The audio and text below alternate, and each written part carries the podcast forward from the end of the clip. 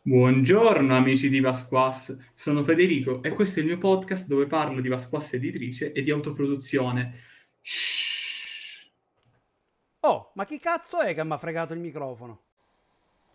Allora ragazzi, ciao a tutti. Eh, ho appena scoperto di avere un Home Invaders, nel senso che oggi qui con me eh, c'è anche eh, Federico. Ciao a tutti.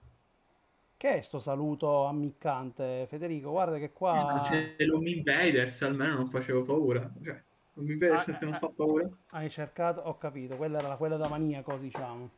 Ok. Eh sì. Senti Federico, facciamo così, mm. facciamo un po' un, uh, un, modo un po' strano di introdurre questa nostra collaborazione, come è nata, eccetera. Vabbè, in realtà Federico l'ho conosciuto all'inizio perché è stato l'unico che quando mi ha mandato le mail eh, per propormi un suo gioco, si chiama Loop in, in Time, e ha rispettato al 75% eh, quello che avevo scritto nel, nella richiesta, cioè avevo chiesto di inserire esperienza di gioco e lui l'ha inserita, avevo chiesto di parlarmi di quattro giochi che non fossero i soliti giochi e lui me ne, ha citati sicuramente quattro e mi ha proposto un gioco che di fatto con la sua limitatezza, il fatto che comunque aveva qualche piccolo problemino, però di fatto si vedeva che eh, dietro c'era il tentativo di sviluppare verso un'esperienza di gioco. Si è perso un pochino perché a un certo punto mi ha citato i dadi, non si sa perché.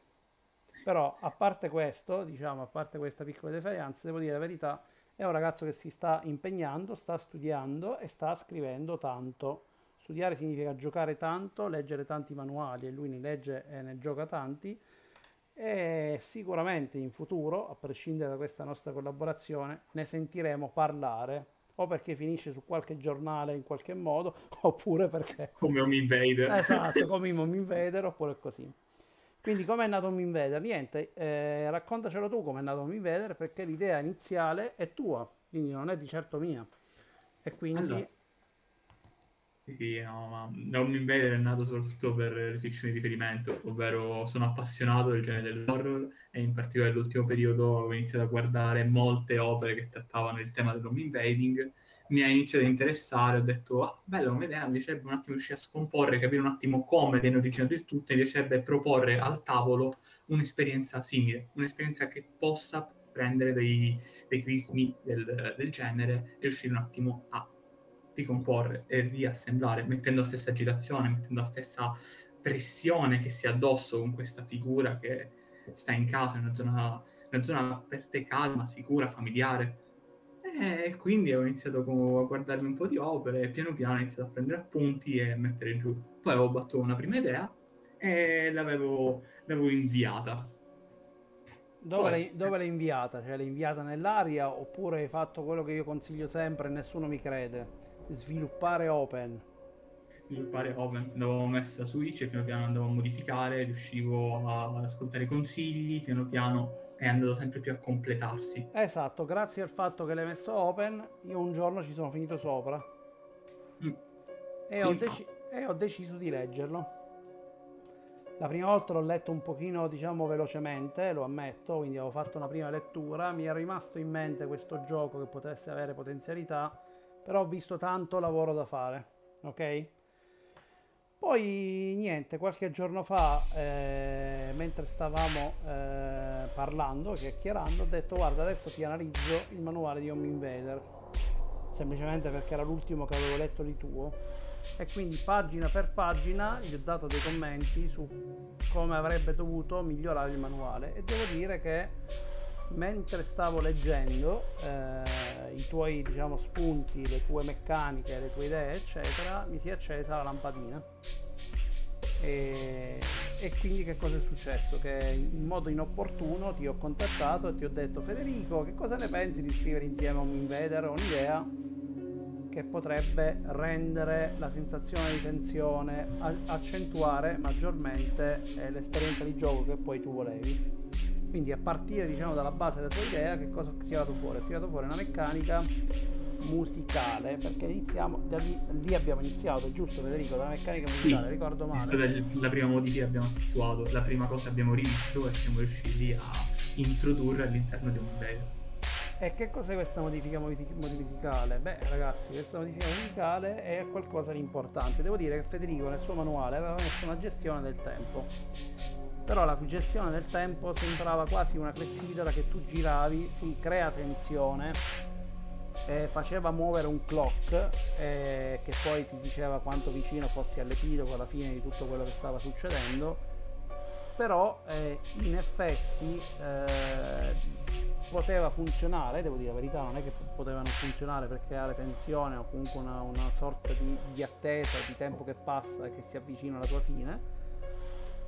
Però poi ho pensato, ma se facessimo una traccia audio e questa traccia audio eh, avesse una musica ripetuta, un beat che praticamente accelerasse piano piano che si avvicina verso la fine, in modo da creare tensione continua. Da questo diciamo, primo spunto in realtà poi abbiamo creato un sistema un, pochino, un pelino più complesso per gestire la, la complessità perché inizialmente avevamo pensato ok ogni tot minuti mettiamo un segnale audio e quindi tu vai aggiornare il clock che era lo stesso clock iniziale che aveva progettato Federico ma poi abbiamo pensato che forse non aveva nemmeno troppo senso perché il clock stesso era la canzone, cioè la canzone parte, poi c'è una parte di musica, c'è anche un video in realtà in cui si vede un orologio in cui le ore scorrono e praticamente quando eh, a un certo punto questo, questo audio si ferma, eh, si sente il suonare di una campana e questo ti fa avvertire che sostanzialmente si è colorata il,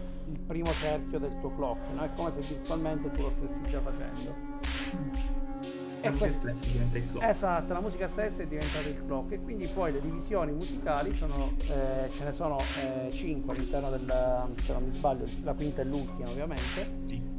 Eh, 5 divisioni musicali, tra l'altro di durata diversa, quindi anche questo è una particolarità, che poi alla fine creano una traccia di 55 minuti. In questi 55 minuti si consuma l'intera sessione a questo punto ci siamo resi conto che se volevamo fare un gioco che avesse una durata di questo tipo, che non ci fossero pause e che non rompesse la tensione, dovevamo puntare a un, un, tipo di gioco diverso da quello che era inizialmente, che era più da tavolo o da giocare diciamo comodamente seduti in poltrona. E quindi che abbiamo fatto Federico? Cosa abbiamo pensato di fare? In cosa l'abbiamo trasformato questo gioco di ruolo da tavolo? Live action roleplay. Si gioca in LARP e tutte le meccaniche saranno legate anche allo stesso, allo stesso gioco. Il gioco prenderà una dimensione nel reale, si rifletterà. Infatti è interessante vedere come siamo riusciti a collegare piano piano anche con la traccia e anche con la stessa stanza, perché noi parliamo di stanze, le meccaniche della casa. Quindi tu giochi Home Invader in cui la casa che sta intorno a te e il posto in cui stai giocando prende un colore Esatto, in effetti la casa viene sfruttata, in teoria tu potresti sfruttare la tua casa fisica o disegnarne una con una cartina fornita all'interno del manuale e che poi magari se hai una stanza eccetera con cui giocare devi avere l'opportunità comunque di giocarla al meglio. In generale hai bisogno di due stanze, se ne hai tre è meglio e perché? Perché c'è una stanza che è la stanza dove avvengono le scene in cui i personaggi, in cui c'è un protagonista, diciamo, e un altro personaggio invitato e lo scopo del protagonista è quello di convincere l'altro personaggio o a fidarsi di, di se stesso, del protagonista, oppure di provare a, a invitarlo ad accusare un altro personaggio. E poi c'è il corridoio, ok? Corridoio separato dalla porta. Ognuno di questi elementi che vi stiamo dicendo sono meccaniche del gioco. Però devo dire la verità che siamo riusciti a portare queste meccaniche fisiche anche nel virtuale. Che cosa abbiamo usato? Cosa consigliamo di usare Federico per queste cose? Cosa ti è venuto in mente? Come l'abbiamo fatta a realizzare? abbiamo utilizzato diversi siti che ci hanno facilitato il tutto, abbiamo utilizzato Discord, la facoltà di creare server all'interno del Discord è comodissimo, perché crei due stanze vocali e una testuale. Per il video abbiamo utilizzato Watch Together, un programma, un programma più un sito che ci permette a tutti di mettere allo stesso tempo la traccia e lo stesso video, quindi anche se eravamo in stanze separate sentivamo la musica che piano piano andava a crescere, quindi crescendo veniva visto da entrambi. E l'ultima cosa che ho notato è naturalmente avere sotto mano. Il, avere sotto mano sempre e comunque il, il file, avere un attimo sempre le le interazioni che abbiamo avuto, il foglietto, la chat testuale privata, perché servirà sempre prendere appunti. Esatto.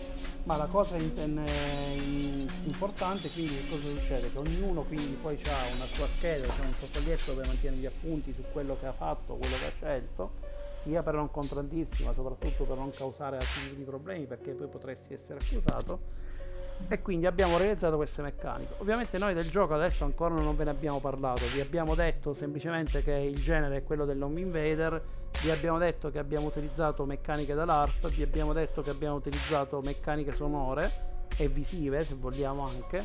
Mm. ehm, vi abbiamo detto che abbiamo utilizzato gli elementi della stanza come elementi fisici che permettano poi di ottenere meccanicamente de- de- degli strumenti e tutto questo era per darvi un'idea generale del modo cui, in cui abbiamo lavorato per, per scrivere un invader. A partire da questa cosa, cosa abbiamo fatto? Abbiamo scritto bene qual è l'esperienza di gioco e abbiamo cercato di focalizzare tutte le meccaniche verso questa esperienza di gioco che volevamo ottenere perché è importante questo passaggio? Ormai ve l'ho detto centomila volte, pure il povero Federico ormai eh, lo sa a memoria, quindi non ve lo stiamo a, ri- a, ri- a, ripetere. Però l'idea dell'esperienza di gioco che noi volevamo ottenere, quindi quello che noi volevamo fare, era quello proprio di fare in modo che i personaggi che giocavano queste, queste scene si trovassero in una situazione di... Eh, di psicosi oppure non normale, paranormale, questa è una cosa che non viene detta dal manuale, ma anzi viene lasciata proprio aperta, proprio perché e dipenderà da quello che voi vorrete trarne come, come spunto finale. Ma quindi ci sono questi personaggi che avevano una vita normale e che a un certo punto si ritrovano chiusi dentro casa loro. Ok? Chiusi dentro casa significa non poter uscire, non poter aprire la porta per andare all'esterno, non poter guardare attraverso i vetri perché vedresti una coltre di fumo, il nero, quello che volete, ma in ogni caso non è possibile uscire. Ma non solo, anche comunicare con l'esterno è impossibile. Il telefono non funziona, internet non prende, se accendi il televisore vedi soltanto le formiche, cioè del fatto che non, non si è collegato il segnale. Eh, segnale video e audio, le formiche magari si vedevano una volta, adesso col digitale vedi nero, però faceva scena a dirvelo. E, e poi, eh, quindi in questa situazione paradossale, tutto ciò che sapevi prima dei personaggi inizia a diventare un'ossessione. Che cosa intendo questo? Come è fatto un personaggio in un Invader, Federico? Allora, prima cosa che ho fatto naturalmente è scegliere il nome la seconda, la seconda parte è scegliere una caratteristica fisica inquietante che possa distinguersi dagli altri. E la terza è un carattere che, che tu mostri agli altri ma può anche non rispecchiare effettivamente il tuo personaggio perché abbiamo scelto di mettere in gioco un elemento fisico inquietante che ti caratterizza e anche perché l'elemento caratteriale che ti caratterizza in realtà potrebbe nascondere altro, perché questo è un gioco di sospetto quindi già dalla descrizione del personaggio il tuo personaggio è sospettabile. Giusto Federico? È un po' così l'idea sì. che c'era venuta. Poi il fatto che tu abbia un elemento fisico inquietante è chiaramente qualcosa che tu puoi vedere immediatamente, quindi se io ho un tatuaggio di un mitragliatore sul braccio o una mano squartata in cui mi sono fatto una stella a 5 punte, è qualcosina di strano c'è, no? Magari ti inquieta, magari è semplicemente un'esternazione di, di altro, ok? però eh, è inquietante, non possiamo dire di no. Dall'altro lato c'è un elemento caratteriale che ci caratterizza e che noi però in realtà potrebbe essere non vero, quindi magari io sono socievole, ma in realtà dei fatti la mia socievolezza è dovuta semplicemente al fatto che voglio ottenere qualcosa dagli altri in cambio. E, questo è un esempio. Però poi la parte diciamo più pregnante oltre questa che serve un pochino a inquadrare chi sei, no? a dare un volto al, al personaggio è quella di creare il legame positivo e negativo. Che cosa significa creare il legame positivo e negativo, caro, caro Federico? Come l'abbiamo sviluppato? Che, che cacchio abbiamo, che, che, cosa ci è venuto in mente? Intanto al, ai legami abbiamo deciso di legare anche le stanze della casa, in quanto dovremmo decidere prima di tutto una stanza e un personaggio da portare con noi nella stanza. E poi, per creare il legame positivo, dobbiamo decidere un attimo cosa ha fatto quel personaggio che ci ha colpito positivamente all'interno di quella stanza. E poi, fatto ciò, andiamo a segnare e per il negativo viene fatta la stessa cosa al contrario, ovvero sceglieremo un personaggio, sceglieremo una stanza, sceglieremo cosa abbiamo visto fare di sospetto, che può essere il nascondere un qualcosa, che può essere un armeggiare con la porta, che può essere un eh, ehm, toccare l'antenna e spostarla, qualcosa che ci ha inquietato. Corretto. Lo scopo, queste, lo scopo, di queste, meccaniche qual è? È quello appunto di avere dei personaggi di cui in qualche modo ci si fida, perché comunque magari si è notato qualcosa che, che in un momento di eh, totale diciamo, tranquillità ha esposto questo personaggio dal punto di vista positivo, no? visto, abbiamo visto qualcosa che ha fatto che ci ha colpito, un atto di tenerezza, un, un, un'attenzione nei confronti degli altri inquilini eh, senza che gli fosse richiesto o che lui si facesse scoprire se non fosse che tu l'hai visto, eccetera. Ma dall'altro lato hai notato di qualcun altro qualcosa di inquietante, quindi eh, è chiaro che se tu vedi quel personaggio che nasconde qualcosa svitando, che ne so, una scatola dei, dei cavi elettrici e ci va a nascondere qualcosa, è chiaro che qualcosa di sospetto lo sta facendo. Oppure immaginate se, se vedesse questa inquilina che sta facendo gocciolare il sangue su un tavolo eh, che proviene dalla sua mano. Qualcosa c'è di strano, no? Mm? Però sono sempre situazioni, ricordiamo, velate, nel senso che tu le vedi, vedi e intravedi, ok?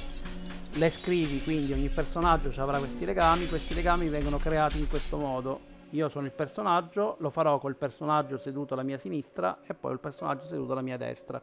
Oppure si usa l'ordine del tabellone. Il tabellone è un elemento fondamentale del gioco perché questi legami vengono, vengono segnati proprio su questo tabellone in cui c'è la lista dei nomi dei personaggi e eh, quindi appena li crei ognuno scrive il proprio personaggio in questa lista e quindi poi si vanno a creare i legami seguendo quell'ordine. E soprattutto ovviamente se questo se state giocando live magari non state seduti state in piedi eh, prendete gli appunti si fa abbastanza velocemente non serve nemmeno stare seduti tutti attorno a un tavolo e, um, questo è importante. Il tabellone delle relazioni, Federico, eh, qual è lo scopo? Come è nato? Come ci, ci, siamo arrivati? Ci siamo arrivati per step, a dire la verità. Mm. Però come ci siamo arrivati? Cosa, qual è stato lo scopo secondo te che gli abbiamo dato entrambi? Tu? Sicuramente la gestione delle relazioni serve perché essendo di dubbio tu devi capire un attimo, devi, ti devi rimanere il dubbio. E gestendo le relazioni noi eh, riusciamo anche a spiegare come va a evolversi la storia, anche perché l'Home Invaders non è chiaro, non puoi sapere, e il sospetto è quello che caratterizzerà tutta la giocata.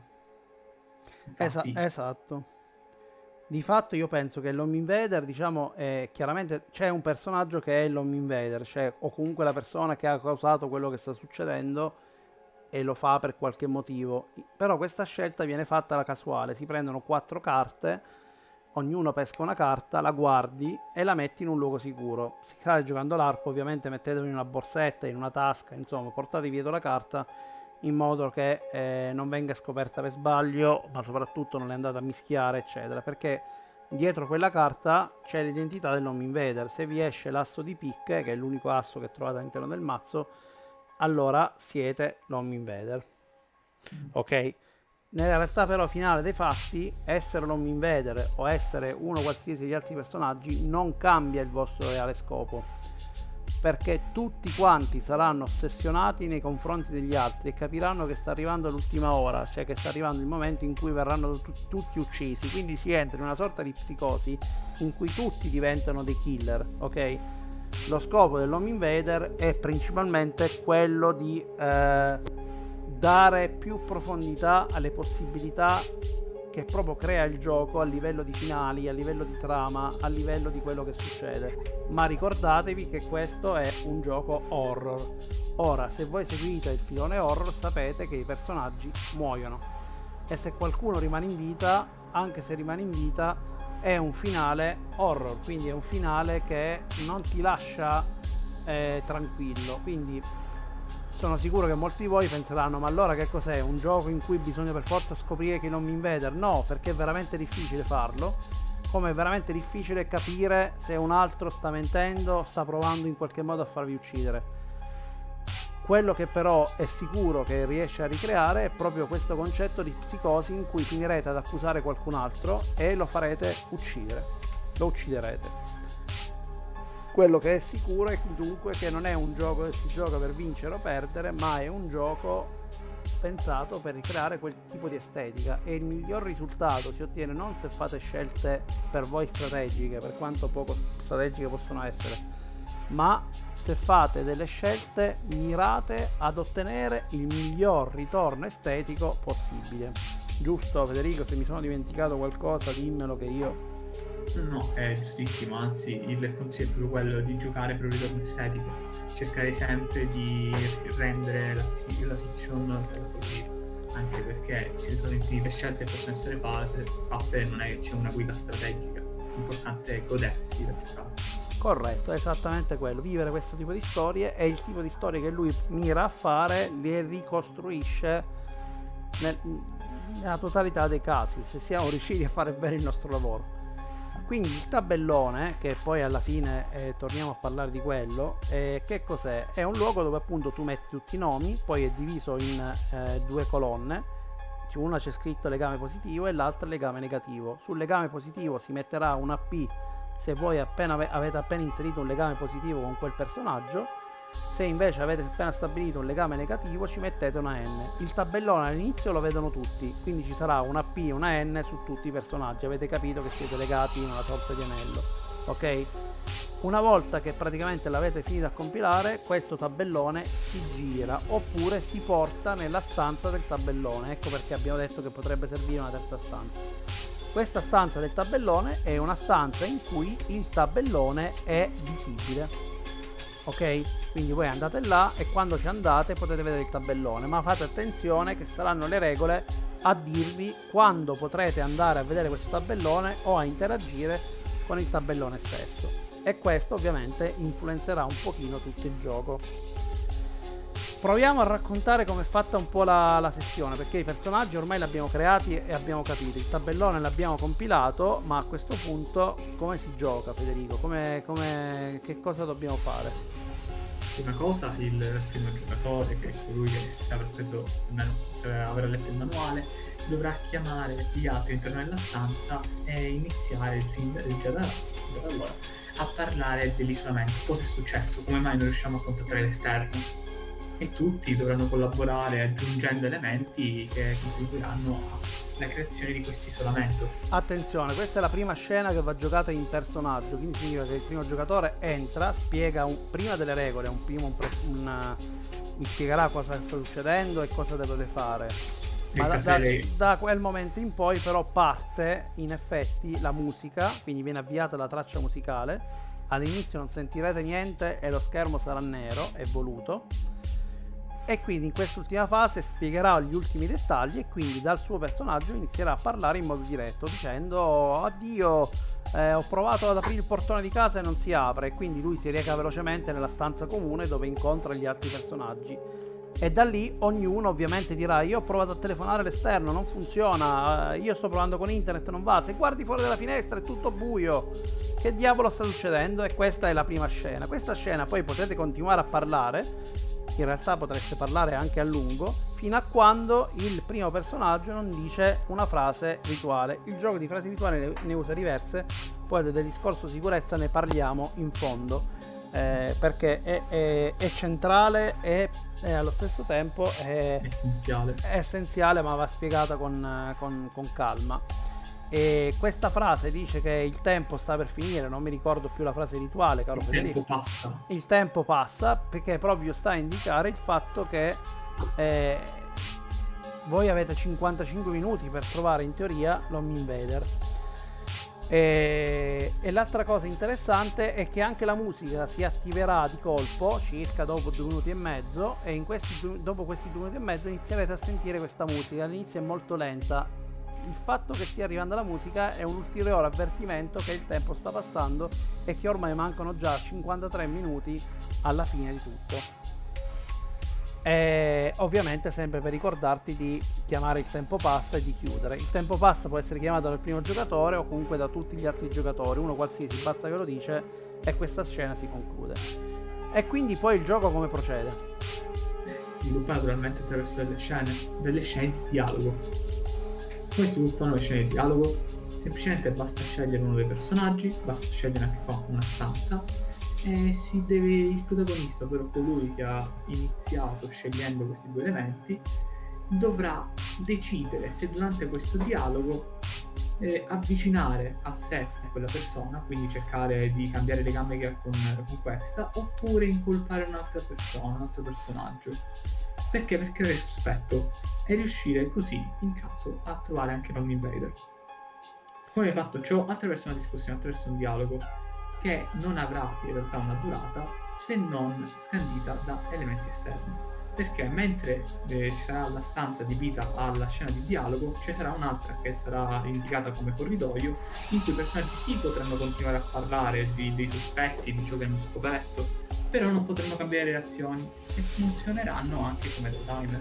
Infatti avranno con sé un orologio, un, un cronometro, un qualcosa per segnare il tempo e ogni tot tempo, ovvero dopo un minuto, dopo tre minuti, dopo cinque minuti, dovranno bussare alla porta almeno dopo il primo e il terzo. Al quinto minuto potranno direttamente entrare all'interno della stanza e guardare.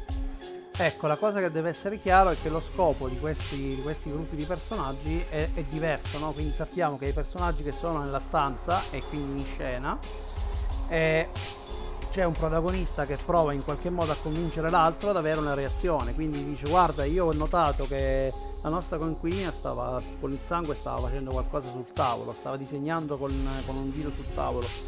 Io sono spaventato, penso che sia lei, eccetera, e quindi tu cerchi di convincere. L'altro giocatore ovviamente eh, interverrà parlando e argomentando secondo le sue idee su quello che, che pensa e cercando di capire meglio che cosa intenda l'altro. Oppure lo stesso protagonista potrebbe provare una via diversa, dire a un personaggio con cui non è legato, che non si è legato all'inizio, e dire oh, eh, io ti voglio parlare, io credo che gli altri ce l'abbiano con noi, eh, io ho paura che questi vengano in un momento di pazzia e ci iniziano a ammazzare tutti.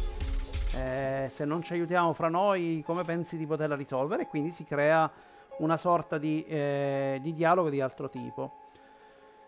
E, e, questo è lo scopo dei personaggi che sono nella, nella, stanza. I personaggi che invece sono nel corridoio comunque parlano di quello che è successo, ma il loro principalmente cercano di creare terreno fertile per poi farsi invitare quando sarà la loro scena in quella stanza per cercare più o meno di manipolarli ed ottenere quello che voi volete riuscire a ottenere. E la cosa interessante è questa, è che quelle meccaniche temporali del bussare alla porta sono molto molto stressanti dal punto di vista del gioco e questo ve lo dico perché l'abbiamo provato, perché se no non te ne rendi conto. Perché tu non sai che, che cosa stanno dicendo dall'altro lato e, e, ehm, e, a un certo punto che succede? Ti senti una persona che ti bussa, o comunque nel nostro caso abbiamo giocato online, quindi c'è scritto toc toc sulla porta, che il canale testuale si dovrà chiamare la porta per simulare la porta e dopo tre minuti risentirete ancora bussare e sentirete toc toc per la seconda volta e già capite che comunque il vostro tempo a disposizione sta finendo e a 5 minuti loro possono entrare, cioè ti vengono a cercare nella stanza in cui ti sei appartato per parlare con l'altro personaggio e quindi possono ascoltare questa cosa ovviamente crea eh, un attimo di tensione e magari non ti lascia il tempo di eh, riuscire in qualche modo con le parole a influenzare l'opinione dell'altro personaggio che hai in stanza. E, oppure finisci per eh, allungare la scena abbastanza da permettere agli altri di entrare e di ascoltare quello che state, che state dicendo. È molto molto particolare. E, ehm, però chiaramente la scena può finire prima, la scena giocata dentro la, uh, la, stanza. Perché può finire prima Federico? Che cosa devi fare? Qual è la presa rituale che utilizza il personaggio? Sei con me? Il protagonista? Ok, sì, esatto, sei con me, ti, ti fidi di me, ok? Perché tu una volta che tu l'avevi parlato e cioè sei convinto che ormai abbia capito cosa volevi intendere, chiedi ti fidi di me.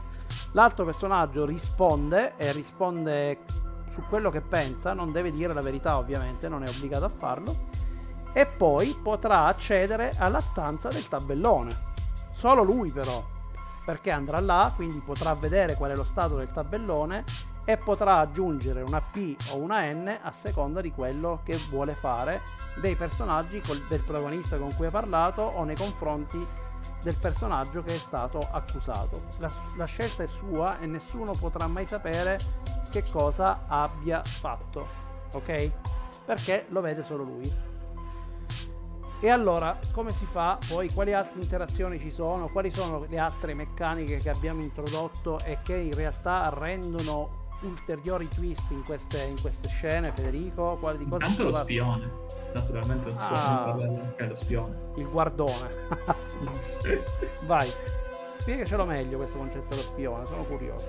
Allora, facciamo finta che sta avendo una scena dialogo. Quindi c'è la scena dialogo in una stanza e tu personaggio X, sei nel corridoio insieme a un altro personaggio. Una volta per partita puoi decidere di te lo spione ed entrare all'interno della stanza ad ascoltare quello che sta succedendo. Non potrai interagire e gli altri personaggi dovranno continuare la loro discussione come se tu non ci fossi. Quindi potrei varcare la soglia e ascoltare. Questo è usato con intelligenza e anche ad altre meccaniche che ora andremo a dire. La cosa interessante di questa cosa è che oltre ad ascoltare, eccetera, potrai vedere quell'altro per andare la, nella stanza del tabellone insieme al personaggio che andrà a modificare le sue scelte e vedere che cosa sta facendo. Quindi vedere effettivamente che cosa ha pensato di fare. E questa è la meccanica dello spione in cui simuliamo il fatto che tu in casa sei riuscito a origliare. Ovviamente il personaggio che è nel corridoio sa che tu sei uno spione e sei andato a origliare o comunque gli sei scomparso di vista. Attenzione. È, è, è, chiaro che è possibile che anche due personaggi insieme richiamino questa, questa meccanica e tutti e due entrino come spioni. Detto questa cosa qua non finisce qui. Vi ricordate la nostra musica che accelera e le campane? Ecco, se durante una scena sentite suonare le campane, tutti i personaggi che sono presenti all'interno della scena possono andare a guardare il tabellone. Quindi andate a guardare insieme il tabellone con, nello stato attuale. Ok? Anche questa è chiaramente un bel twist perché succede e oltre a succedere è causa dei cambiamenti perché vi accorgerete che magari qualcuno sta facendo il doppio gioco e questo poi potrà portare ribaltamenti successivi delle scene successive. E l'altra questione in, uh, interessante è che, eh, quindi abbiamo un attimo spiegato come funziona, e questo diciamo è un po' il funzionamento meccanico di tutto. Ma quando è che praticamente Federico un personaggio può essere accusato o tu puoi avere talmente ormai una leadership all'interno della casa da poter, da poter accusare qualcuno anche se non ne hai le prove? Questo naturalmente grazie alle scene d'accusa le scene d'accusa vengono innescate attraverso i legami e si tornerà al tabellone, ovvero l'ultima persona che ha visto il tabellone, faccio finta che ora c'è stata la scena di dialogo, mm. finisce la scena di dialogo, quella si va a modificare il tabellone, si modifica il tabellone, si vede che ci sono o 3P o 4X, 4X e allora si potrà creare una scena d'accusa, come chiamandola a tutti, tutti i membri. Per esempio affacciandosi sul corridoio, tornando a distanza. Eh, esatto, dicendo... che significa però 4N e, e, e 3P? Cioè spiegalo meglio, fai, fammi capire. Allora, il 3P è la reazione positiva, vuol dire che tu stai dando fiducia a una persona, aumenti la sua leadership, aumenti la sua autorità e quindi potrà chiamare la scena d'accusa e accusare un'altra persona. Ok. È una questione di leadership, no? Se vogliamo. Sì. Sì. Invece, invece quando uno ha quattro eh, legami negativi, significa che quel personaggio ormai ha, uh, ha ricevuto più volte sfiducia da parte dei personaggi. Voi direte, ma com'è possibile che un personaggio abbia quattro legami negativi? Beh, la, do- la risposta è semplice. Il fatto che abbia quattro legami negativi dipende dal fatto che qualcuno ha rimesso di nuovo in dubbio quel personaggio tal punto da mettergli un ulteriore legame negativo e quindi ha rafforzato il suo legame negativo. Questa è una meccanica che è assolutamente possibile e vi permette appunto di eh, affondare ancora di più un vostro sospettato. Lo so, è cattiva. Ehm, una volta che avete fatto pure questa scena d'accusa, la scena d'accusa si svolge in modo molto semplice. Vabbè, se, se il personaggio ha più legami positivi e quindi c'è questo personaggio che ha preso la leadership, indicherà un personaggio e gli dice tu sei l'Home Invader e a quel punto quel personaggio verrà ucciso, scoprirà anche la sua carta scoprirà la sua carta e verrà ucciso. Se la sua carta è una carta e la carta non è l'Home Invader, ok, lui viene ucciso e ovviamente eh, poi si continuerà a giocare nelle scene successive. Qualora invece fosse l'Home Invader, voi lo ucciderete in ogni caso, ma una volta che l'avrete ucciso, questa sorta di psicosi si calma e si ferma e il gioco finisce a tutti gli effetti. E che succede? Succede che ehm, eh, ci sono dei finali. Il finale che potrebbe succedere è semplicemente che voi avete ucciso qualcuno, arriva la polizia come se fosse allertata da qualcosa, venite arrestati e passate il resto dei vostri giorni in carcere, senza sapere realmente che diavolo è successo.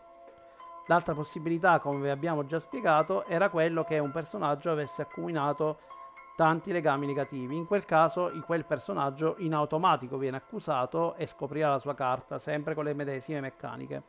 Una cosa che non vi abbiamo detto è il concetto del fantasma, ovvero se dovesse morire un personaggio che non è l'Home Invader, quest'ultimo rimarrà in gioco sotto forma di fantasma, che è un modo secondo me interessante per fare in modo che un giocatore non rimanga troppo a lungo senza giocare, in, giocare. Anzi, in realtà è un ruolo che secondo noi ha aggiunto profondità alla, alla narrazione perché poi il fantasma può essere un fantasma vendicativo. Come funziona il fantasma, Federico?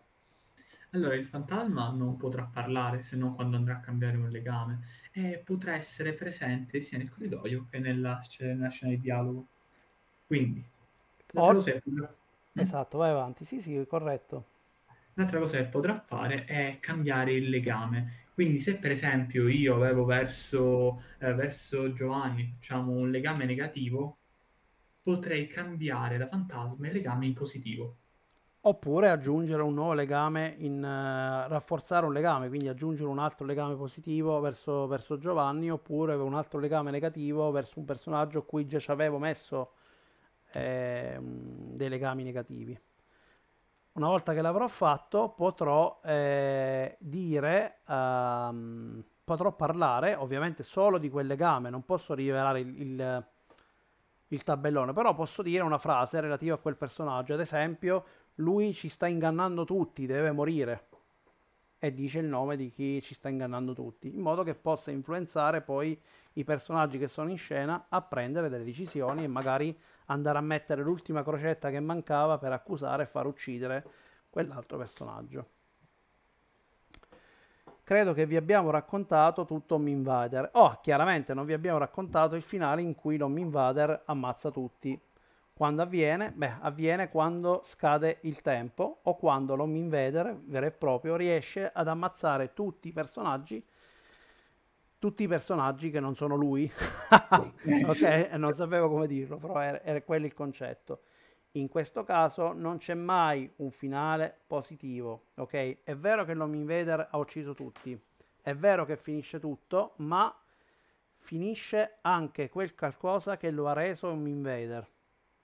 Quindi si riprende e si accorge delle atrocità che ha combinato.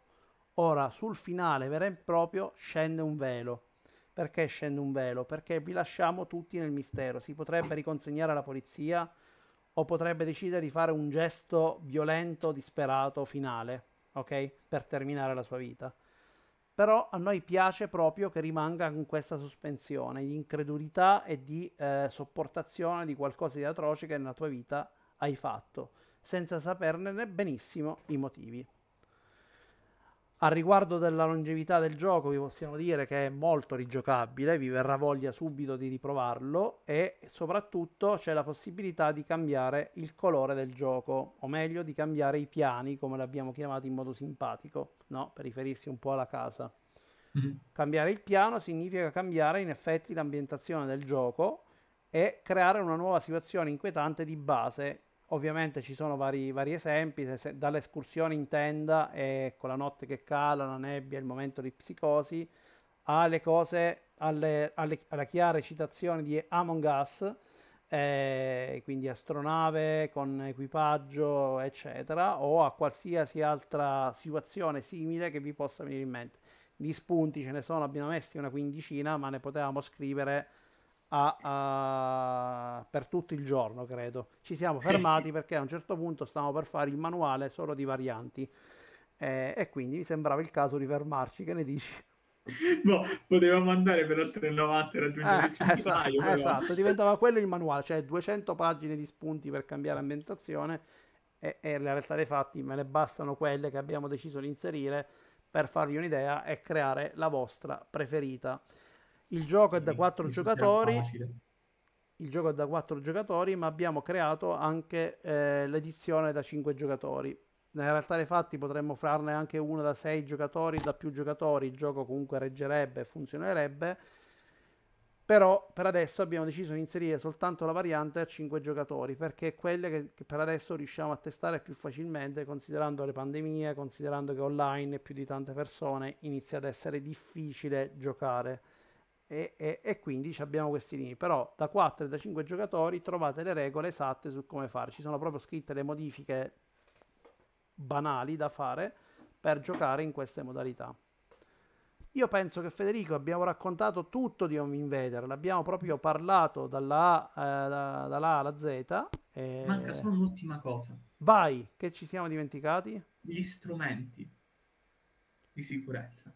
Ah, bravo, cavolo, sì, dovevamo parlare degli strumenti di sicurezza. L'avevo detto di mettere in fondo, ma in realtà è uno dei primi capitoli, ovvero quello di trattare le tematiche. Allora, trattare le tematiche e di base è, è, è, chiaramente importante capire il gioco che si sta giocando. Stiamo parlando di un gioco che parla di tematiche horror e psicotiche.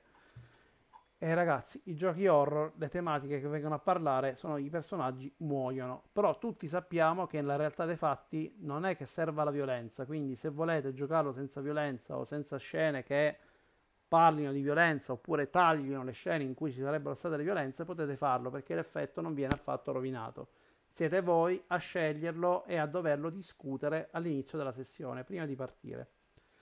Nel gioco noi abbiamo messo quattro paro- frasi rituali o gesti che potete utilizzare per eh, gestire eh, eh, le situazioni che si possono creare. Attenzione, è un gioco da due persone principalmente. È vero che ci sono le scene in cui siete in quattro, ma le scene dove avete più interazione animata sono quelli in cui state nel corridoio o state nella stanza. Mi raccomando, quando giocate, ricordatevi che state giocando, che quello che state interpretando è un personaggio e utilizzate senza farvi scrupolo tutte le meccaniche di sicurezza che abbiamo messo in atto. La più semplice è il velo, o non aprite quella porta. Se in qualsiasi momento qualcosa ti dà fastidio, alza la mano oppure dice non aprite quella porta e immediatamente l'interlocutore cambia narrazione. Non ci vuole giustificazione né chiedere perché e per come. Cambia narrazione, passa su un altro piano perché evidentemente qualcosa che hai detto stava dando fastidio, ok? Una mano sulla spalla, ok? Che significa la mano sulla spalla? Una mano sulla spalla sta a dirti, amico mio, e, e datti una mezza calmata, non nel senso negativo, ma nel senso un pochino più positivo del termine, come a dire tranquillizzati, rallenta un pochino, stai andando un po' troppo forte nel cercare di parlarmi. E invece dall'altro lato ci sta anche la frase di quando ti prende una mano, ok? Queste sono meccaniche tipiche dell'ARP. Una è rallenta e l'altra è, eh, o quantomeno si sì, ehm, rallenta, e l'altra invece è tutto qui, l'avrete sicuramente usate se avete giocato a un LARP. Qualora la tensione, quindi sono le due, è una trasposizione diciamo nel color del gioco di queste meccaniche. E poi c'è l'ultima che è una stanza sicura, cioè qualora la tensione fosse troppo alta e continuare a giocare diventasse difficoltoso, dite la parola chiave una stanza sicura. In quel momento immediatamente fermate anche il video e l'audio e vi prendete il tempo per ritornare a parlare di quello che state facendo, a capire cosa vi ha dato fastidio, vi fermate, vi tranquillizzate, vi prendete un pochino di tempo e se volete dopo ripartite a giocare ripremendo play e ripartite a giocare normalmente. Ricordatevi, ve lo dico ancora una volta, che è un gioco, quindi è un gioco horror, è un gioco che crea tensione, è un gioco che di base per le meccaniche, per la musica, per l'ambiente che si va a creare può influenzarvi.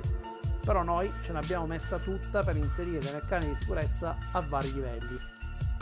Questo è, è un po' do- non solo dovuto, ma è, è è necessario per questo tipo di gioco.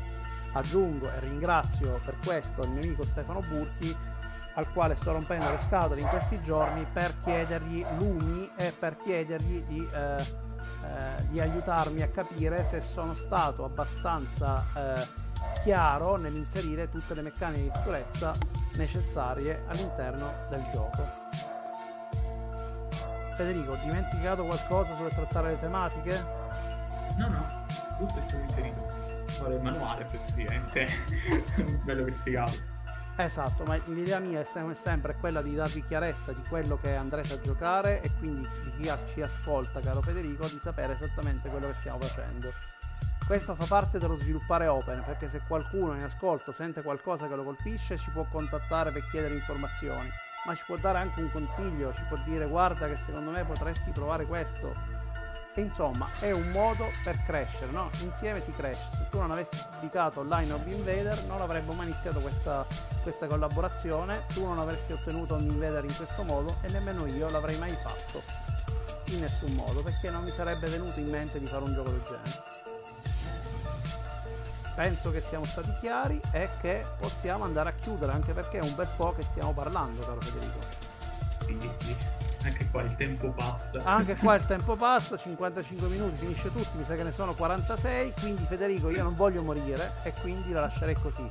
Ragazzi, io vi saluto, da parte mia è tutta, vi ricordo che stiamo organizzando le demo, anzi le sta organizzando Federico e sta scrivendo, spammando in tutti i server Discord che conosce, quindi se vedete qualcuno che promuove è lui sicuramente che sta chiedendo di fare le demo venite a giocarlo, organizziamoci, proviamolo, viviamo insieme questa esperienza. Io abbiamo fatto ieri la prima partita, e ora l'altro ieri non me lo ricordo più, e devo dire la, ver- la, verità che è stata estremamente interessante e c'è ancora molto secondo me che si può esplorare e che potremo riuscire a mettere in questo piccolo gioiellino Federico saluta anche tu. E così andiamo in chiusura. Prima che arriva l'Home Invader intendo eh. ok allora siccome il tempo vola vi auguro anch'io una buona serata e si vede ciao ciao a tutti. Ciao.